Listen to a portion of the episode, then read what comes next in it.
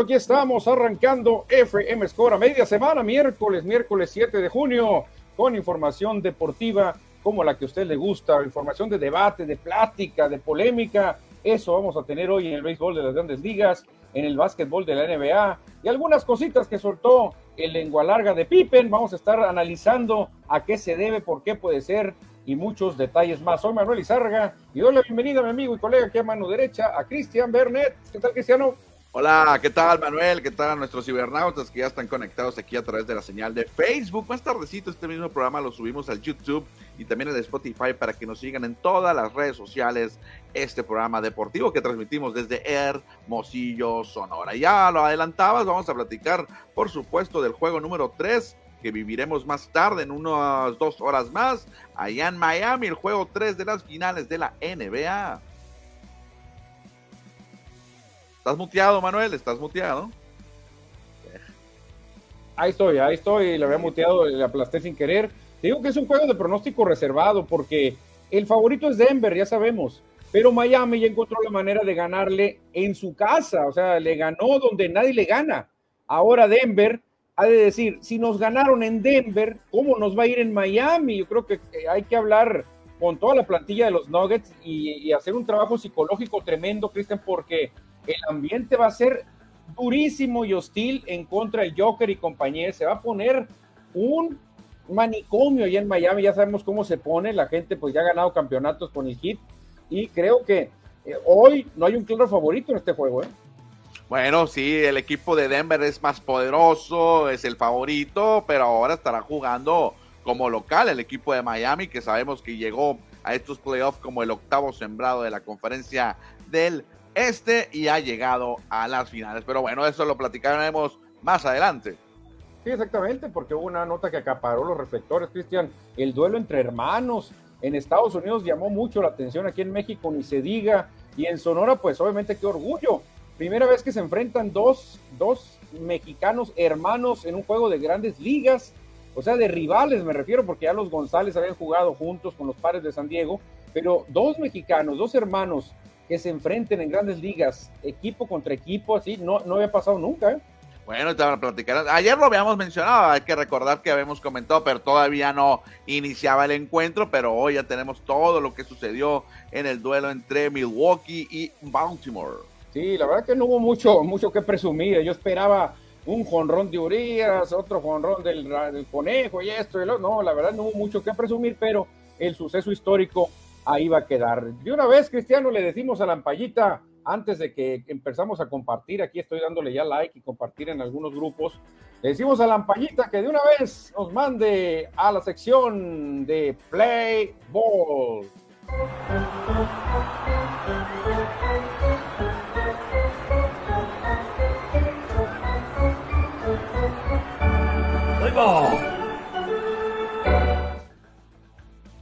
Estamos en la sección de béisbol porque séquense este póster, sensacional duelo entre hermanos mexicanos, Ramón contra Luis, los dos de Magdalena, Cristian.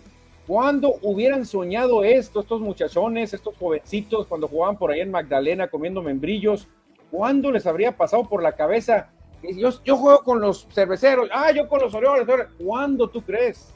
A lo mejor en un momento en su infancia, soñando en ser peloteros profesionales y ser jugadores de grandes ligas. A lo mejor en un momento en su infancia lo, vivieron o lo jugaron imaginándose, pero hoy o ayer, mejor dicho, se hizo realidad cuando uno vestido con el jersey de Milwaukee y el otro vestido con el uniforme de los Orioles. Los hermanos Urias Figueroa hacen historia con ese dato que nos presentas.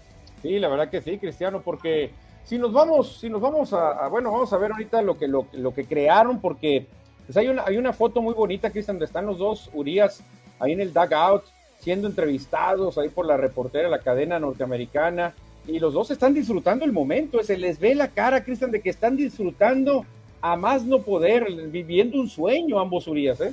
Sí, sabes que hay que recordar también que previo al Clásico Mundial, al Clásico Mundial de, de marzo, también fue eh, un equipo de, de, la televisión, de no sé si de grandes ligas o del Clásico Mundial, hacer una entrevista a su casa donde ahí los dos comparten su historia y platican, platican de cómo crecieron jugando pelota. Y estos dos, Cristian, así de felices eh, y de estar a gusto disfrutando el momento, no saben que van camino a lo que podría ser la mejor dupla de hermanos mexicanos en grandes ligas, ¿eh? Porque ha habido otros, no, no, no nomás son exclusivos ellos, ha habido otros, los primeros fueron los famosos huevos, Cristian, bueno, el huevo Romo Vicente y Enrique, su hermano, Enrique Romo, el huevo estuvo entre el 68 y el 82 y Enrique del 77 al 82. Sí, fue la primer pareja de hermanos que estuvieron en grandes ligas, Vicente y Enrique, ambos lanzadores con grandes números acá en el invierno. Y posteriormente hubo una segunda pareja, los, los Treviño, Bobby Treviño, que jugó el 68 con los Angelinos de California en aquel entonces, y Alex Treviño, que jugó bastantes temporadas con Astros de Houston y Dodgers de Los Ángeles, entre otros. Y Naranjeros de Hermosillo, no se te ah, olvide que Alejandro Treviño figurón aquí con los Naranjeros de Hermosillo, me tocó verlo jugar a mí incluso aparte receptor, la tercera base, lo vi jugar a Alex Treviño. Aquí, pues obviamente fue muy poquito, Cristian, lo que, lo que estuvieron en grandes ligas, sobre todo Bobby, Bobby Treviño solo una temporada y Alex pues sí se logró establecer bastantes años. Creo que la pareja de los Urias ya superó a los Treviño, ¿eh? Bueno, comparado a lo que hizo Bobby Treviño, que solamente estuvo un año, yo creo que sí. Yo, muy probablemente a la postre o en el futuro, sea la pareja de hermanos con mayor éxito en grandes ligas, aunque Vicente Romo tuvo grandes números, obviamente ahorita otra pareja que no hemos comentado también, uno de los dos. Sí, porque yo creo que hasta ahorita la pareja más exitosa, gracias a un hermano, ¿eh? porque el otro de plano no, no, no lucía mucho, Adrián y Edgar González, Cristian, con los padres de San Diego, llegaron a estar juntos bastantes temporadas. Bueno, Adrián más, Edgar muy poquitas, pero realmente con lo que hizo Adrián Cristian deben de ser la pareja más exitosa. Sí, bueno, por lo que dices tú, por lo de Adrián González, porque la balanza solamente se inclina a un solo lado, con Adrián González que tuvo grandes temporadas con Padres, con Dodgers, con Red Sox, y Edgar González estuvo ahí un par de años muy inconsistente, que no lo dudo, eh, yo, yo nomás digo, muy probablemente Adrián González le echó la mano para que lo subieran esos dos años, eh. no, lo, no, no estoy diciendo, lo digo a, nomás al tanteo. Bueno, por lógica, Cristian, yo creo que si no hubiera estado Adrián en ese equipo, no lo llaman a Edgar. ¿eh? Yo también así la veo. Obviamente, el peso de Adrián del Titán era muy grande en San Diego. Era, era, un jugadorazo. Era el mejor jugador de, de, los padres nativo de San Diego. ¿Tú crees que no lo quería la afición? Y obviamente, Edgar González también nació en San Diego, pero de sangre sonorense, de sangre mexicana, eh, crecidos allá en Tijuana. Exactamente. Pero, Cristian, ¿qué será? cuatro o cinco años más con un, nivel aceptable como el que estamos viendo. Creo que los Urias, Cristian, ya con el guante de oro que presume Ramón, ¿eh? Guante de oro ya presume Ramón. Creo que pudieran ser la pareja de hermanos más exitosa, hermanos mexicanos en grandes ligas. Y ojalá que se mantengan, que las lesiones estén alejados de ellos, de ambos. Los dos han sufrido lesiones este 2023, han andado en la lista de lesionados y ojalá que se puedan mantener y continuar muchos años en la gran carpa, porque Fildeo y, Bat tienen ambos, ¿eh? Más que todo Fildeo, ¿no? Aunque Luis Urias pegó sus 20 jonrones el año pasado, Ramón ya ganó el guante de oro, sí tienen para quedarse algunos añitos. ¿Quién podría hacerle sombra, Cristian? ¿Los Ornelas? ¿Tú crees que puedan llegar? Ya ves que Tirso pues está muy cercano ya a debutar. Este, ¿quién es el otro? Julián Ornelas, creo que es el otro, ¿no? Sí. No, pero, Julián ya está acá en México. Yo creo que ya no, no va a llegar a grandes ligas, pero los dos son muy talentosos, pero creo que no les va a alcanzar, ¿no? Sí, otros mexicanos que se quedaron cortos fueron los Magallanes, ¿no? Sabemos que sí llegó a grandes ligas Ever Magallanes, pero Bobby Magallanes no pudo debutar. No, sí, la verdad que es que es muy difícil, Cristian. Primero que uno, que uno debute es muy complicado. Ahora que los dos hermanos se metan a la gran carpa y, lo más complicado, que se enfrenten, porque había muchos, había habido tres parejas, pero nunca se habían enfrentado. Este, obviamente los González pues nunca se iban a enfrentar, estaban en el mismo equipo, pero aquí se enfrentaron estos dos hermanos mexicanos. Hay otra pareja de, hermanos que podría llegar, ¿eh? Uno ya debutó, Roberto Osuna, de hecho ya ni juega en grandes ligas, pero su hermano Alejandro Osuna podría tener oportunidad en el futuro, ¿por qué no? ¿Y dónde pones a los Hairston? Jerry y ah, Scott Hairston, ¿dónde los pones a los hermanos mexicanos Hairston?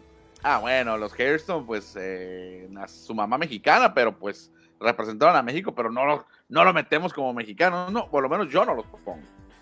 A ver, ¿qué, diferencia les ves con Rowdy Telles y con Jaren Duran a los Hailstones? Son, son iguales, ¿no? Son iguales, pues, pero yo no los considero. sí, sí, porque si, si ya nos metieron en la cabeza que Rowdy Telles, porque ya lo vemos en las papeletas, en las papeletas para el juego de estrellas te ponen, hay nueve mexicanos, está Rowdy, está Jaren Duran. Entonces, ¿qué diferencia hay con los Hailstones? Los Hailstones también se pusieron la casaca mexicana, no sé por qué razón en aquel tiempo Grandes Ligas no nos dijo, son mexicanos, o hay que, no sé qué, qué le pasó al departamento de mercadotecnia en aquel tiempo. ¿eh? No había Instagram, no había Twitter en aquel tiempo, entonces no lo podían explotar, Manuel. sí, pero realmente, pues es lo mismo, es el mismo fundamento, los Hairston, a Rowdy, a Jarn Duran y a todos ellos que, que ahora son mexicanos. Sí, sí, mexicanos que nada más para el Clásico Mundial, para el resto no son mexicanos. Exactamente, para el resto no son mexicanos. Pues ahí está, Cristiano, el caso de los hermanos mexicanos que han jugado en grandes ligas y ahora vimos historia ayer con mexicanos que se han enfrentado, se han enfrentado equipo contra equipo en grandes ligas, la primera pareja, y fueron los Urias de Magdalena de Quino, Sonora. Excelente, entonces por los Urias Figueroa que ya hasta tienen su calle allá en Magdalena, en el pueblo mágico. Imagínate, todavía no se retiran, cuando se retiren, Cristian, después de, no sé, 10 años más, hombre, van a tener estadios, calles, no, van a tener todo, ¿eh? todo, un pueblo, le van a poner ahí, Ramón Luis, le van a poner un pueblo. Ya, calle ya tiene, por lo menos, y la inauguraron sin ellos presente, para el récord. Exacto, pues ahí está, ahí está. Y ayer, hablando de récord, pues los dos batearon basura, ¿eh? Cuatro ponches para Ramón Urias y de tres nada para Luis, aunque Luis recibió un pasaporte y regaló un atrapadón. No, le pegaron un pelotazo a Luis Urias, ¿eh? un pelotazo le pegaron acá en el brazo. Y el atrapadón que se aventó estuvo tremendo del Luis Urias, la verdad que lanzándose para la foto. Fue lo único que pudieron presumir, quizás, porque a Ramón le dieron chocolate, pero calientito. Calientito, cuatro ponches. Big sombrero, como le dicen en Estados Unidos, el gran sombrero por poncharse cuatro veces. Exactamente, Cristiano. Pero ahora seguimos, seguimos avanzando porque así como ellos fueron la sensación hay una sensación en grandes ligas y se llama Diamondbacks de Arizona. Yo nunca pensé ver esto, Cristian, a, estas alturas de la temporada, junio 7, despertarme, ver el standing y no ver a los Dodgers en primer lugar. Nunca lo imaginé, Cristiano. Fíjate cómo está el standing en el salvaje oeste. Sí, sacándole un juego de ventaja a los Dodgers, este equipo de los Baby Backs, los uh, Baby Backs, los jóvenes de Arizona, están siendo líderes de la división oeste de la Nacional. ¿Quién iba a pensar, como bien lo dices, sacándole por lo menos un juego a los Dodgers? Pero esto estamos apenas en junio, 7 de junio. Todavía falta mucho para llegar a octubre. Cristian, pero falta mucho, pero ya le sacan 8 a San Diego. Ah, 8, que es una nómina monstruosa la de San Diego. No puede ser que un equipo como Divax, que no tiene tanta inversión, te saque ocho juegos en, tan poco tiempo. Sí, lo interesante es esta gráfica que ayer ganaron 10 por 5 ante los Nacionales de Washington. Lo interesante es cómo ha progresado, digámoslo de alguna manera, el récord que tienen los Diamondbacks comparado con los últimos dos años, 2021 y 2022. Por ejemplo, el 21, una temporada desastrosa, perdieron el doble de juegos del que ganaron. Fíjate, 110 derrotas, Cristian, hace dos años y la, clave aquí fue que la directiva le dio la confianza a Tori Lobulo, porque cualquier otra directiva, tú corres a tu manager, no, pasaste de 100 derrotas, échalo, no, no servimos para nada. Lo aguantaron, Cristian, y el año pasado ya anduvieron ahí poquito, poquito a poquito acercándose a 500, les faltó, pero este año el récord que llevan, Sí, y ya le dieron eh, extensión de contrato a Tori Lobulo, ¿eh? o sea que todavía están pensando en el futuro con la misma base, con el mismo fundamento que los ha llevado Tori Lobulo, el manager de los Arizona Diamondbacks, que repetimos, están en la cima del oeste de la nacional. La única mala noticia es que Zach Thomas, Christian, el mexicano, eh, lo bajaron a triple A, ¿eh? Hace rato que lo bajaron, no le fue, no le ha ido muy bien con el madero al mexicano nacido en Chicago, Illinois lo bajaron a triple A. Zach Thomas, hablando de mexicanos, Cristiano, un mexicano que se extraña porque hace rato que no sube la lomita de los disparos, es el Culichi, Julio Urrías, pero ya llegan buenas noticias. Ayer estuvo haciendo lanzamientos y se declara listo, Cristian, para eh, reportar con los Dodgers este fin de semana. El problema es que van a enfrentar a los Phillies de Filadelfia. Es problema enfrentar a los Phillies de Filadelfia. Cuidado, son los campeones. Son los Ah, campeones no, de la eh, Nacional. Ahí sí no te discuto, son los campeones defensores del viejo circuito de la Nacional, los Phillies de Filadelfia. Ojalá que se ya venga al 100% Julio Urias para poder eh, que regrese y que retome el nivel que mostró o que ha mostrado en las últimas campañas. ¿eh? Yo creo que sí, que sí va a estar listo, que sí va a mostrar lo que tiene en ese brazo zurdo para llevar a los Dodgers a otra serie mundial. Sí, sí, la verdad que ya se le extraña. Última salida, 18 de mayo. Ya tiene algunos, algunos días, Julio, sin eh, subirse a la lomita. Le va a tocar contra los Phillies allá en Filadelfia, Cristiané. Yo la veo difícil porque Filadelfia tiene un bateo muy fuerte que apenas está despertando, apenas empiezan a abrir los ojitos. Y creo que Julio pues se va a meter ahí. eh, bueno, es una buena prueba de fuego enfrentar a Phillies allá en Filadelfia. ¿eh? Sí, claro, bien, entonces por Julio Urias. La otra buena noticia es que Andrés Muñoz, el sinaloense, ya regresó también a lanzar con los marineros de Seattle, anduvo fuera de circulación por una lesión. Ayer tiró una entrada y ponchó a dos rivales, incluyendo a Fernando Tatis Jr.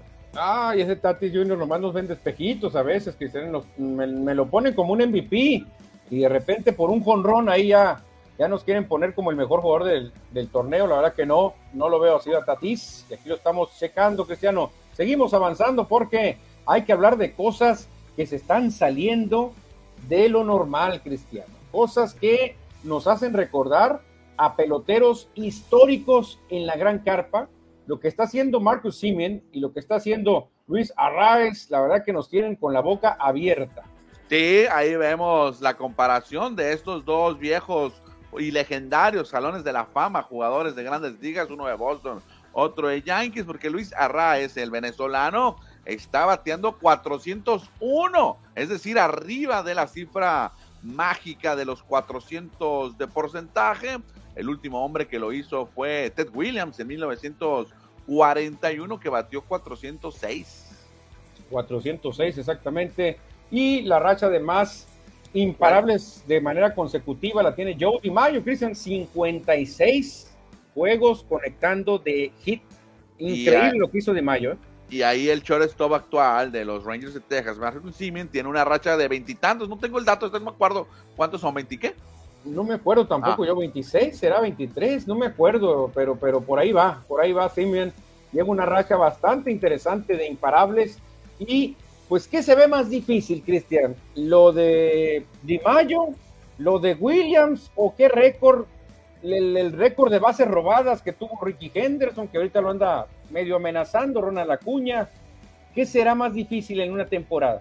A ver, vámonos por partes, para que pasamos viendo aquí al bateo y los hits, eh, juegos consecutivos pegando de hit. Creo que es más difícil batear a 400, Yo también.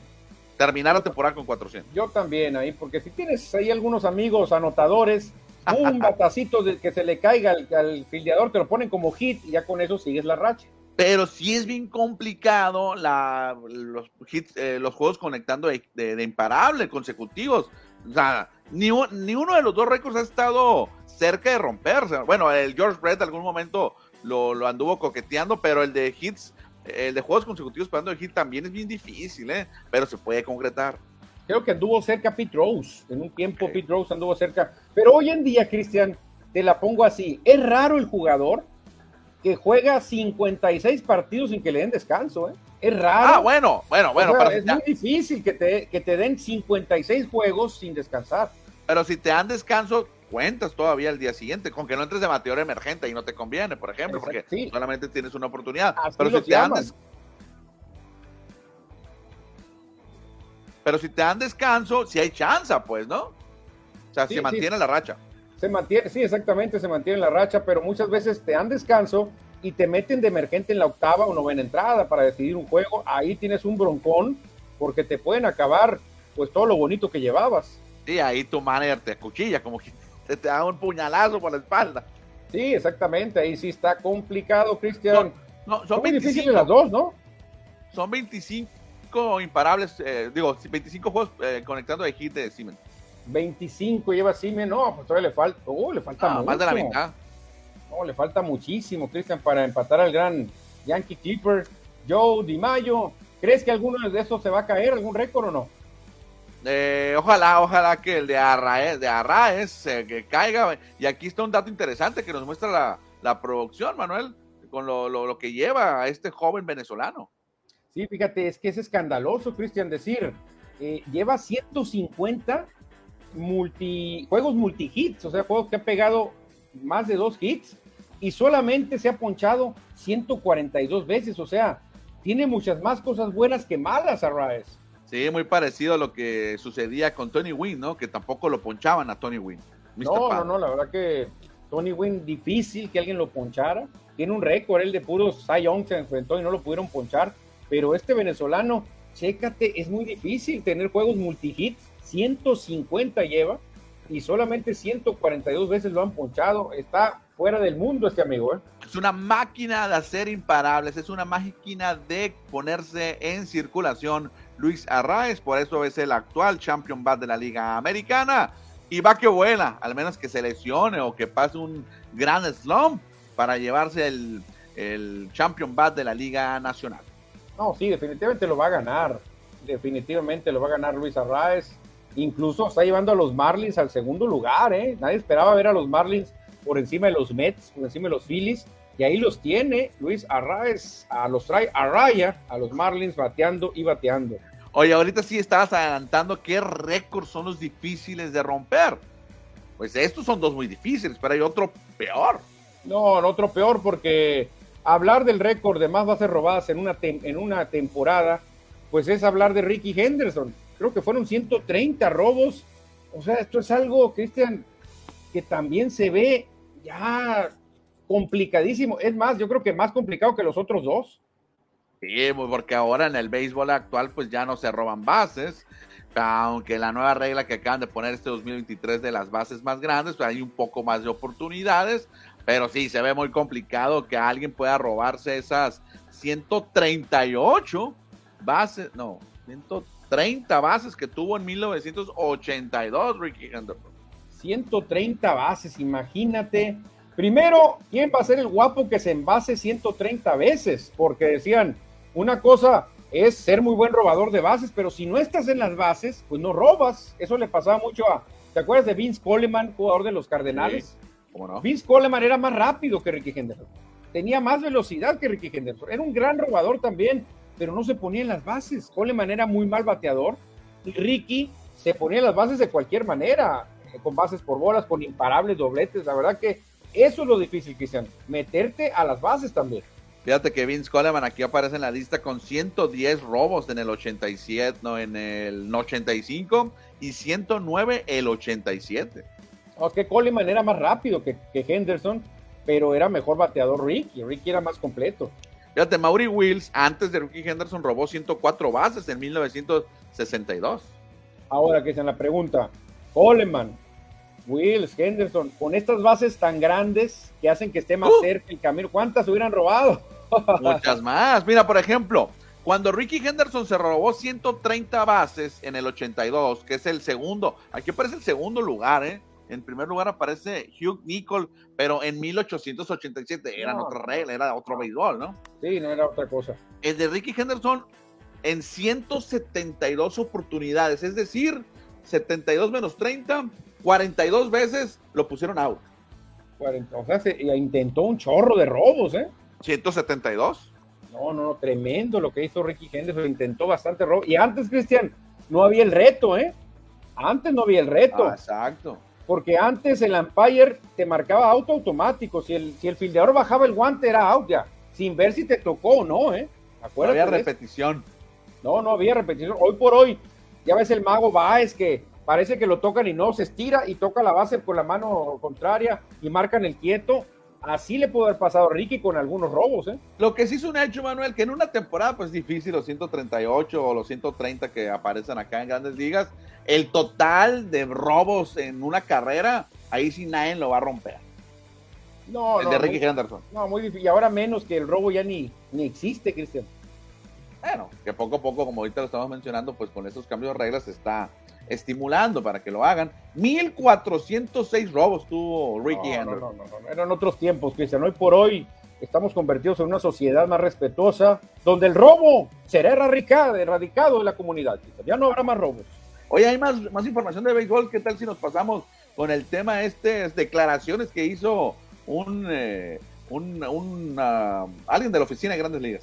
Sí, fíjate, un, un, un ejecutivo, anónimo, Cristian, que no quiso obviamente dar su nombre por lo que estaba diciendo, pero realmente dice que básicamente estamos viendo al Michael Jordan del béisbol cuando vemos a Shohei Otani. ¿Será cierto o exageró? Ah, exageró demasiado, Manuel. Exageró demasiado esta persona que por su bien lo dijo anónimamente. Sabemos que Michael Jordan es considerado el mejor basquetbolista de la historia, inclusive para muchos el mejor deportista en la historia, pero esta comparación no me parece real o justa. A ver, Cristian, eh, Michael Jordan se le considera así porque ganó premios defensivo y ganó premios ofensivo. Otani ganaría premios como lanzador y ganaría premios como bateador. Sí, la diferencia de Michael Jordan y por eso hay mucho Jordan Leavers, por eso hay tanto aficionado a este jugador, es que Michael Jordan ganó seis campeonatos de las finales de la NBA, seis campeonatos y Shohei Otani lleva un campeonato mundial de béisbol, pero no ha ganado nada con los Angels. Sí, no ha ganado nada. Aparte, ¿sabes qué? Me gustaría ver Otani, pero ya sería el colmo, ¿no? Me gustaría verlo fildear. Me gustaría ver hacerlo atrapadas en el jardín, tirarse, zambullirse, robar jonrones, o no sé, cubrir la primera base, atrapar piconazos. Me gustaría que también aportara a la defensiva. Sí, eso le daría un extra, ¿no? Ahí sí podríamos decir que será, fuera otro, eh, sería otro fuera de serie. Sabemos que lo cuidan porque es lanzador y pues no tiene caso que tampoco entre a afiliar, él mejor se queda como bateador designado. Pero entonces, si Shohei Otani no es básicamente como si estuviéramos viendo a Michael Jordan, entonces en el béisbol no hay nadie que se le asemeje a Michael Jordan.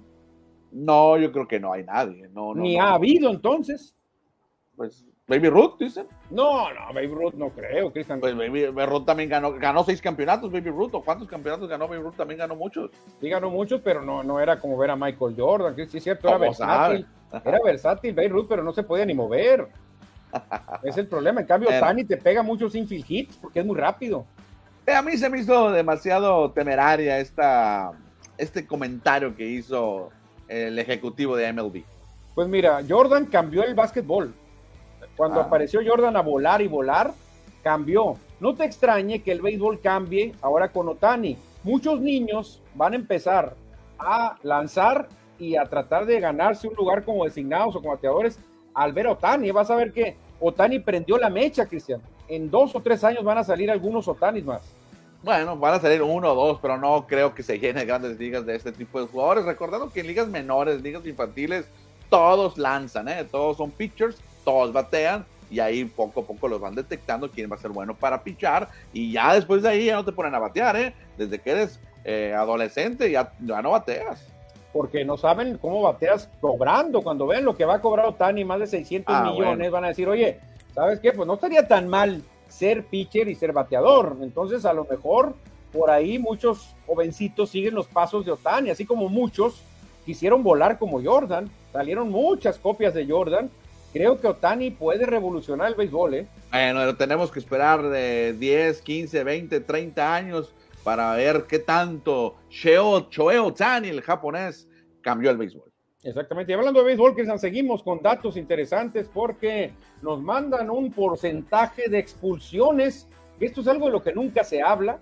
En aquellas épocas, Bobby Cox siempre se llevaba el primer lugar. ¿Te acuerdas el manager de los Bravos? ¿Cómo lo expulsaban? Sí, claro, por supuesto. Ahí con alguna decisión del umpire y salía enojado a alegar la jugada. Ahora aquí tenemos porcentaje de expulsiones por temporada. El más alto, ¿quién lo dijera, eh? Es Aaron Boone de los Yankees, cinco expulsiones por temporada. Y en el segundo lugar está David Bell de los Rojos de Cincinnati. Hay un dato curioso con estos dos managers. Obviamente fueron exjugadores de grandes ligas. Sí, claro, claro. Pero el otro dato es que son hijos de exjugadores de grandes ligas y de managers también. Claro, claro, y de buenos jugadores, de muy buenos jugadores, este, tanto Bob, Boone como Buddy Bell. Exactamente, qué, curioso, ¿eh? Sí, sí, sí, la verdad que sí. Eh, me sorprende, no son tantas expulsiones ya, ¿eh? si nos hubiéramos remontado a la época de, de Billy Martin, de Air Weaver, del mismo Tom La Sorda o de Bobby Cox, creo que el porcentaje andaría en 10 o 15 expulsiones por temporada. ¿eh? Y son jóvenes los dos, los, bueno, los dos primeros, los, de los cinco primeros, tres son jóvenes, ¿no? Pero por ejemplo, el más de los veteranos como Bacho Walter o Dusty Baker, que ya tienen bastantes años dirigiendo en, en grandes ligas, pues se expulsan muy poco. ¿Qué significa? Que la vejez te hace más calmadón, que ya no alegas tanto. Sí, claro, ya, no tiene caso, ya no vale la pena que sean. Pero fíjate, las expulsiones en el base, llámese de managers o de jugadores, creo que son las que menos importan, ¿eh? Claro. Porque si tú te, si tú te vas al fútbol, una expulsión significa que no vas a poder jugar el próximo partido. Pero en el béisbol, si te expulsan, al otro día estás listo ya. Sí, y en el béisbol hay muchos auxiliares, muchos coaches, inclusive hay un coach de banca que es el mano derecha del manager, que puede dirigir el juego. En el béisbol también tiene sus, en el fútbol hay auxiliares, pero es diferente porque el, mister es el mister o el, o el ser. Claro que sí, por eso te digo, realmente yo, he visto que algunos los expulsan, y, ah, es la octava entrada, me vale un cacahuato, perdiendo 10 a 0, que me expulsen, mañana nos vemos. No hay una sanción, pues como en el fútbol que se, te dicen, ah, no juegas mañana tampoco, no vas a, el siguiente juego no puedes estar. Interesante, interesante. Aaron Boone de los Yankees, el max expulsado. El más expulsado. Y ya para cerrar lo de béisbol, Cristiano, ¿cómo andan los momios para el novato del año? Y aquí, pues, el novato sensación, y con mucha razón, tiene en primer lugar a los d es Corbin Carroll, fíjate, le llevan por mucho el segundo lugar, ¿eh? Sí, Corbin Carroll que está haciendo la sensación, bien lo dices, con los Diamondbacks, encabezando ahí el equipo. Anduvo bajón al principio, pero ya está bateando de gran forma, inclusive pegando hits para darle victoria. Y en el segundo lugar aparece otro de esa división, James Altman, que empezó muy encendido y se ha apagado el jardinero de los Dodgers. Fíjate, y un equipo que dicen que está construyendo futuro, aquí lo vemos, los Rojos de Cincinnati y los Mets de Nueva York tienen a tres dentro de los mejores 10, ¿eh? Tres dentro de los mejores 10 novatos para ganar el, premio novato del año. ¿eh? Sí, Francisco Álvarez aparece ahí, también está Brad Beatty, que también luce para ser un gran estrella en grandes ligas, y el veterano, pero novato para grandes ligas, como es el japonés Kodei Senga. Aquí sí la, regla como que la deberían de modificar, ¿no? Porque, bueno, sí es novato porque va debutando en grandes ligas, pero tiene mucha experiencia ya Senga. Yo, a mí sí me gusta, ¿eh? a mí sí me gusta, porque eres novato en las grandes ligas, en el mejor béisbol del mundo. A mí sí me gustó que la hayan quitado aquí en la Liga Mexicana del Pacífico. Ahí sí me gustó. Pero, porque lo ganaba cualquiera. Sí, pero la liga japonesa tiene muy buen nivel. Si tú ya jugaste unos siete años allá, ya no eres novato, ya vienes bien peloteado. Es más, el mismo Ichiro Suzuki dijo, no lo merezco, ese premio no, no me lo deberían de dar a mí, dijo, la verdad se me hace una injusticia para los verdaderos novatos que lo pueden ganar. No quiero quitarle la oportunidad a un verdadero novato porque le dieron el premio a él. Y dice Ichiro, pues yo ya venía bien peloteado, ya había ganado campeonatos de bateo ya. ¿Cómo me dan el, trofeo novato del año si yo soy un veterano? No, pues ya se está tardando Ichiro Suzuki, ahora que ya está retirado y que está esperando que lo exalten al Salón de la Fama, ya debería haber un hecho un escrito para decir, señores, a ver, aquí nada más pueden ser novatos del año los menores de 22 años. Y ya, entonces ahí la nueva regla Ichiro Suzuki la debería de poner. Sí, claro, o que ya tengan trayectoria en una liga similar o de un nivel un poquito más bajo que la de Estados Unidos, que sería la de Japón y la de Corea, tal vez, ¿no? Yo, yo, yo estoy de acuerdo. No importa a la edad que llegues, de la liga que vengas, pero en tu primera experiencia en grandes ligas, eres candidato a ser Rookie of the Year. Yo sí estoy de acuerdo en la regla actual.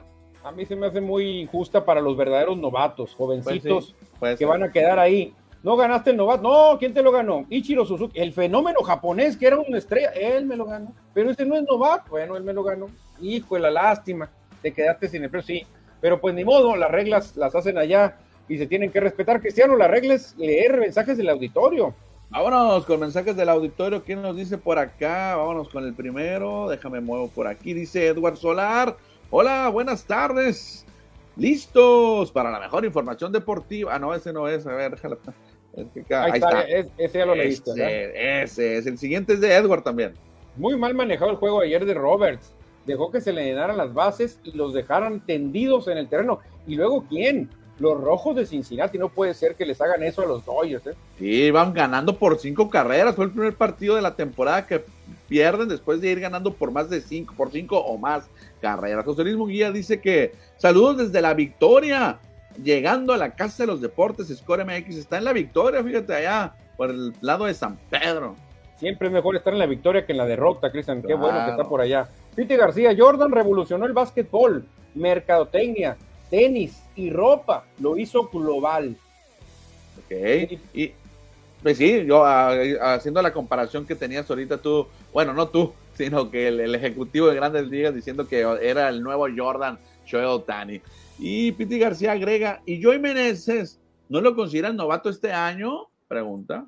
Pues creo que el año pasado fue, ¿no? sí, el año, sí, se le acabaron los, ya excedió eh, lo, novato para Joey Meneses.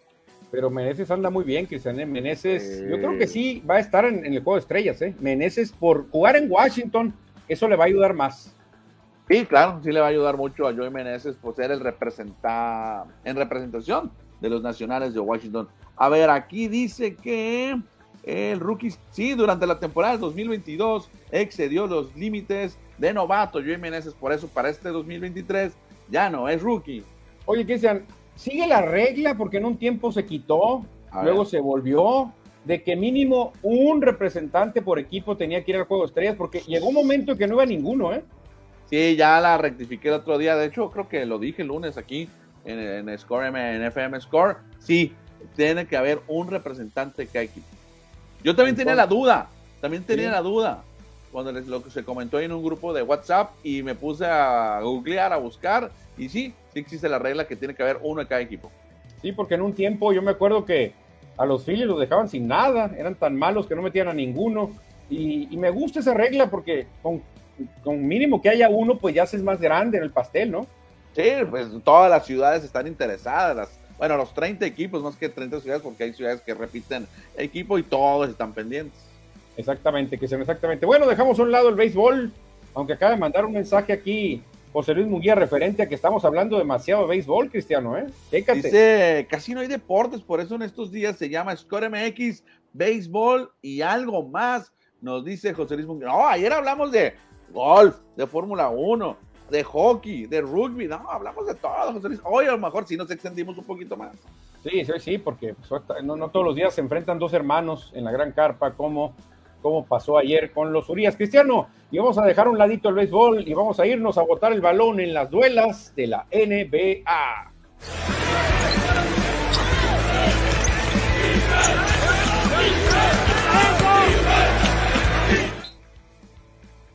Ya estamos, ya estamos en las duelas de la NBA, porque hoy, Cristiano, ¿en qué será? ¿En qué será? En una hora 45 por ahí estará ya iniciando el juego número 3, donde pues tendremos un ganador.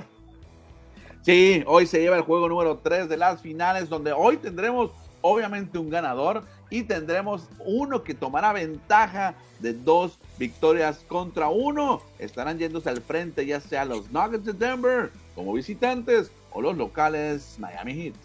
Aquí no hay empates, aquí no hay empates, señores, aquí sí alguien tiene que ganar y alguien se tiene que poner adelante, Cristian. Obviamente, si gana Denver, pues van a tener una tranquilidad maravillosa.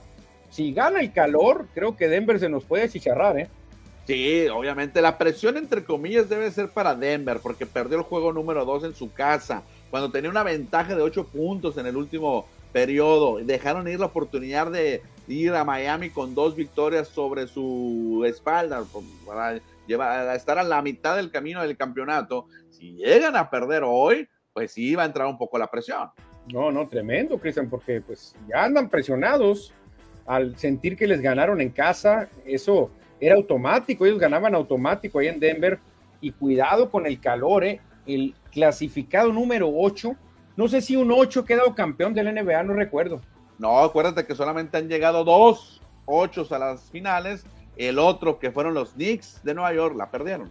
Sí, o sea, sería un sorpresón que ganara el Miami Heat contra los Nuggets de Denver. Vamos a ver, este juego es muy importante porque, pues, como lo dijimos, uno tiene que tomar ventaja. Hoy, Cristiano, vamos a ver quién es el equipo que se pone arriba. Hay un jugador clave que ha bajado mucho su nivel, Cristiano es un jugador de los Nuggets de Denver que realmente pues no ha tenido la actuación que tuvo contra los Lakers.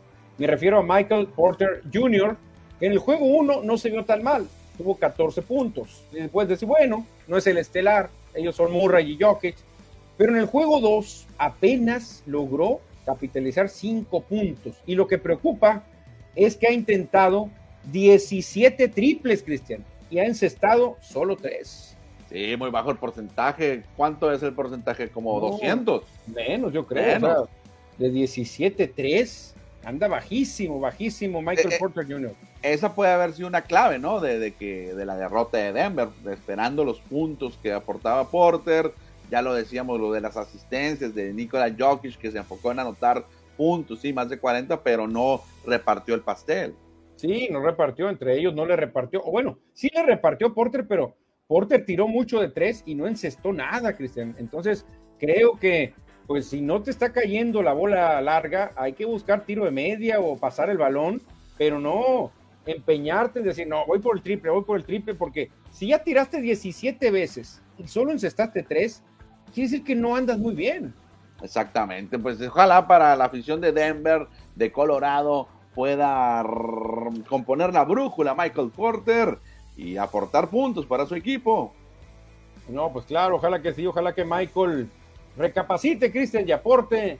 Y hablando de Michael, fíjate, pues hay un tema que está candente hoy en día, desde hace una semana empezó, con esta frase de Pippen que dice, ¿saben qué, señores? Michael Jordan era un jugador horrible. Y era horrible jugar con él, dice Scottie Pippen. Cuando él llegó a Chicago, dice que eso vio, que Michael Jordan era un jugador horrible, Cristian, horrible nomás, un personalista, canastero, que él nomás agarraba el balón, tiraba, le valía un cacahuate todo y que no ganaba nada, pero llegaron él y luego llegó Rodman y ganaron todos los campeonatos. Sí, ganaron tres primero sin Rodman y luego otros tres con Rodman. Em, creo que se exagera un poco Scottie Pippen. Michael Jordan sabemos que ya era un gran eh, jugador desde que, estaba en colegial con Notre Dame y cuando por eso te lo selecciona Chicago en el pick número 3 de este draft del 84. Sí, a lo mejor no estaba pulido 100%, a lo mejor no era el mejor jugador de, en ese momento de la NBA, pero al final de cuentas era un gran jugador. Creo que sí exagera Scottie Pippen, que Pippen llegaría que el 87, 88 a la NBA, creo que el 87. Algo así, llegó como unos dos o tres años después de Jordan, ¿no? Sí, que Scottie Pippen, recordemos que él fue drafteado por los supersónicos de Seattle de aquel tiempo. No fue drafteado por, por Chicago. Y otra cosa, Cristian, que hay que reconocerle a Pippen, es lo que dijo Jordan. Dijo, Jordan y los campeonatos, los, que, los campeonatos que ganó Chicago, no los hubiéramos conseguido si no estuviera Pippen, dijo Jordan. Jordan, no soy Jordan sin Pippen, dijo. O sea, dándole un crédito tremendo a Pippen, porque Jordan sabe en muchos juegos difíciles, la mayoría, el mejor anotador rival lo tenía que marcar Pippen. Jordan no se iba a desgastar, Y por supuesto, Pippen era un gran defensivo también, aportaba muchos puntos. la gran cantidad de, unidades eran de Michael Jordan porque tiraba un montón de veces a la canasta, pero Pippen hacía su chamba. Yo creo que aquí se exagera un poco Scottie Pippen, ¿eh? Y lástima, ¿no? Que como esa amistad que existía, esa dúo dinámico, esa pareja de Batman y Robin ha desaparecido, se ha borrado en el, en el tiempo. Otros dicen, Cristian, que sin Jordan, Pippen no hubiera ido al Dream Team. Yo pienso que a lo mejor y sí, ¿eh? no, no, no lo llevan. Si Jordan no ah. presiona, yo creo que no lo hubieran llevado a Pippen, ¿eh? No, yo creo que sí hubiera ido a Pippen, ¿eh? Dime a otro jugador de posición 3, small forward, que hubiera ocupado ese lugar bueno, a lo mejor no llevas esa misma posición. ¿Por qué no llevaste a Isaiah Thomas, que era, estaba listo para jugar? Ah, ah, bueno, ahí sí tuvo que ver Michael Jordan. Ahí sí Jordan ¿Por qué no llevaste a Reggie Miller? Estaba muy joven todavía. No, no, no, ya, era un tremendo jugadorazo, Christian. Reggie Miller es de la misma época de Pippen. Mm, Reggie Miller del 92. Sí, Reggie Miller, Reggie Miller ya estaba listo para ir al, al, Dream Team, nomás que no lo llevaron. Es más, mucha gente se queja de que no debieron haber llevado a Clyde Drexler Ah, ok. Y que debieron haber invitado, y haciendo ahí un, movimiento, a Dominic Wilkins. Dominic Wilkins, exactamente. Sí, y Ray Miller tiene razón, es de la misma edad de, de Pippen. Fue seleccionado en el mismo 87. Eh, pero a lo mejor la posición pues era dos. A lo mejor Ray Miller por Clay Drexler, ahí sí hubiera sido el cambio. Sí, sí, porque dicen, ¿dónde quedó Drexler? ¿Dónde quedó Isaiah? Isaiah Thomas. Este, es lo que están mucha gente debatiendo. Y obviamente todo el mundo sabe, es un secreto a voces, que Jordan cuestionó y dijo, si va a Isaiah, yo no voy. Háganle como quieran, yo no voy. Y obviamente si le hubiera pegado al, al Dream Team. ¿eh? Oye, y regresando al tema de Pippen Jordan, dice, ¿quién es el, lo que dice Scottie Pippen? Cuando vuelvo a ver sus videos, me digo a mí mismo, maldición, era mejor que Michael Jordan. Ahí exagera Scottie Pippen. Bueno, Cristian, a ver, ahí te va. Jordan tiró, yo creo que 200 mil veces más que Pippen. Mucho, mucho. ¿Qué hubiera pasado si en todos los juegos, en lugar de que Jordan tirara el 80, Pippen el 15 y el resto el 5, hubiera sido al revés? Si Pippen hubiera tirado el 80, Jordan el 15 y el resto de Bulls el 5, creo que algo hubiera cambiado, ¿no? ¿No crees que hubiera anotado más puntos Pippen que Jordan? Bueno, probablemente. El que tira más tiene más oportunidades de anotar, por supuesto, en el básquetbol o en el fútbol, ¿no? Entre más oportunidades, pues más el porcentaje de posibilidades mayor. Insisto, yo considero a Scottie Pippen un gran jugador, un gran defensivo, eh, uno de los mejores, pero sí exageran. Y soy anti-Jordan, ¿eh? Malo que lo diga, yo soy anti-Jordan y acepto que Scottie Pippen era gran jugador y que se está equivocando en estas declaraciones. Mira, Cristian, yo soy anti-Lebron y soy anti-Jordan, pero a Lebron se lo han acuchillado toda la vida diciendo que lo han cargado, que siempre trae a un compañero muy bueno, claro. como Anthony Davis y como antes Kyrie Irving y como antes Wong Wade y Chris Bosh. Pero pregúntome yo, Jordan, ¿no se beneficiaba de Pippen? Claro. Claro que se beneficiaba mucho. O sea, si tú dices, ah, no, LeBron tenía Anthony Davis, creo que Pippen está a un nivel más alto que Anthony Davis. Sí, también. Aunque no juega en la misma posición. Que Bosch. Ándale, ¿y qué es más? Que, que, que, Bosch, yo creo que más alto que Bosch incluso. Sí, sí, que Pippen también. para mí era un jugador fuera de serie también, Pippen, pero más callado. Pippen no, no llamaba tanto a los reflectores. Sí, todos los reflectores estaban con el número 23, Michael Jordan. Sí, sí, pero creo que sí anda un poco ardido también Pippen. Ah, ¿por qué? Eso sí no sé. No, porque andan otras cosas extra cancha, Cristian. La señora Pippen, que todavía está, pues de buen ver, la vemos, la verdad Ay. que se ve muy atractiva, ahí la tenemos, la señora Ay, ay, Pippen. ay. Está con un hombre que no es Pippen. Ok. Ese hombre que la está abrazando tiene un apellido, pues muy conocido por todos, se apellida Jordan, ese hombre que la está abrazando, Cristian. Sí, ya veo que está ahí atrás como un cuadro de flores, no sé qué dice Jordan.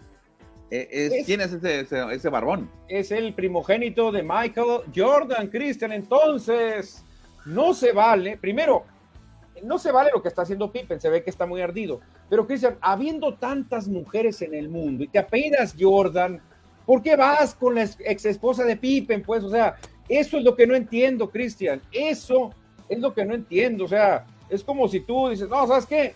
Eh, se separó el Manuel eh, y voy a ir con su esposa. No, hay miles de mujeres. ¿Por qué vas con la con la ex esposa de- del, del compañero de tu papá? Pues ¿por qué? Ay, no, pues es que en el amor, Manuel, en, la- en el, Manuel, no- en el amor no hay, no hay imposibles, pero sí, eh, a lo mejor ahí Scottie Pippen sí está un poco ardilla, como decimos por acá, con que le bajaron a la, a la esposa. No, no, claro. Y luego la carrilla, pues, uh, mira, ahora Jordan te tumbó a tu morra, el hijo, mira, no, Pippen, estás, estás frito.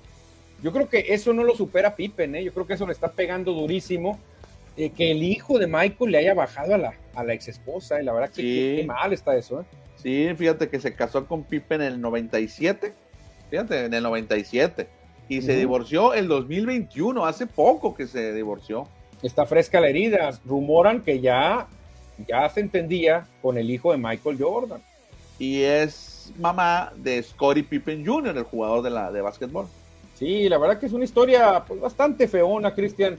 No lo dudes que por ahí vaya, porque en el discurso, en el discurso de la, cuando e- entra al Salón de la Fama a Pippen, este, le agradece mucho a Jordan, le dice, no, nada lo he hecho sin ti, mi querido compañero, todo lo he hecho por ti, tú eres mi ex.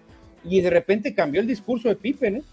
Sí, está, raro, está complicado, pero bueno, eh, sí, eh, va, a seguir saliendo esto en, en la, en la prensa rosa, ¿no? En Estados Unidos. Sí, claro, claro, hay mucha polémica en esta foto donde está el hijo de Michael y la ex esposa de Pippen. ¡Qué pareja! Nunca pensé verlo, Cristian, pero ahí está. Hasta en las mejores familias. La, de otra, familias. oye, ¿vale, es, la otra pareja. Hablamos de la pareja de campeonatos Jordan Pippen, ¿no? Pippen Jordan. Sí. de seis. Y esta es la otra pareja Jordan Pippen. Aunque no es. Pippen la señora, ¿no? No, no, pero así, les, así se pone Pippen. Aunque ahora no sé de divorciada cómo se ponga. Lo que hay que poner que esos son los mensajes de- de- del auditorio, porque ya nos vamos a ir, ¿eh? Iván Quintero, Chris Paul, cortado por Sons. Es posible que vuelva con ellos mismos, pero con una modificación en el resto del contra- contrato. Podría ser una posibilidad, dice Iván Quintero. Bueno, es una posibilidad, mejor dicho. Chris Paul, que está muy similar a Charles Barkley, muy similar a Malone. Buen jugador, pero es un mala suerte, no ha ganado ni un título. Y otro mensaje dice acá José Luis Munguía, deportes elitistas ayer nos dice, bueno, yo creo que no le gusta la Fórmula 1 a José Luis Munguía. No, o, o el cricket, o el, polo, o el crogolf. Te acuerdas que inventaron un reporte así. Iván Quintero, ya la relación entre ellos se acabó totalmente. Pregunta. En tres, en tres, J y P. Jordan y Pippen. Sí, otra cosa, Seattle ya tiene una arena nueva donde actualmente se juega hockey. ¿Creen que en un futuro vuelvan los Sonics? Yo creo que sí. ¿eh? Es una posible expansión de la liga, tal vez entrando Las Vegas, donde uno de los posibles accionistas sería LeBron James. Sí, pues de la NBA tiene 30 equipos, ¿no? Llegaría a 32, como la NFL. En el béisbol también tiene 30 equipos.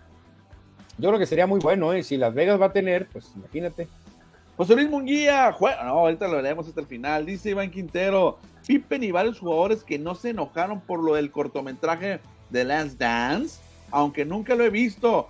Solo pedazos, nos dice. Sí, hubo varios, ¿no? El, el australiano también, Luke Longley dijo algo. Luke Longley se enojó, Will Perdue se enojó, Horace Grant se enojó muchísimo, ¿eh? Grant se enojó mucho y Pippen dijo que Jordan se pasó de lanza, dijo, no, no, no, no puede ser, no nos mencionó, dice, no nos mencionó realmente. Creo que Jordan también, Cristian, no es una perita en dulce, tú, tú sabes No. como es Jordan también. No, no, no. Jordan tiene, también tiene sus cositas que los Jordan lovers no lo crean o no lo quieran ver. Esa es otra cosa. No, Jordan es un higadito, ¿eh? Cae Uy. mal, pero de malas. José Munguía, las cuatro señores, la tripa ya no aguanta. No, y sí, Cristian, ya hay que hacer la frase, juego legal, cantó la gorda, vámonos, ya hace hambre, sí, ya cantó la gorda, así que este programa se acabó. Vámonos, pero mañana jueves, mañana jueves regresamos para cerrar la semana aquí en FM Score. Sí, cerramos semana porque el viernes no hay programa. Vámonos. Dios. Ay.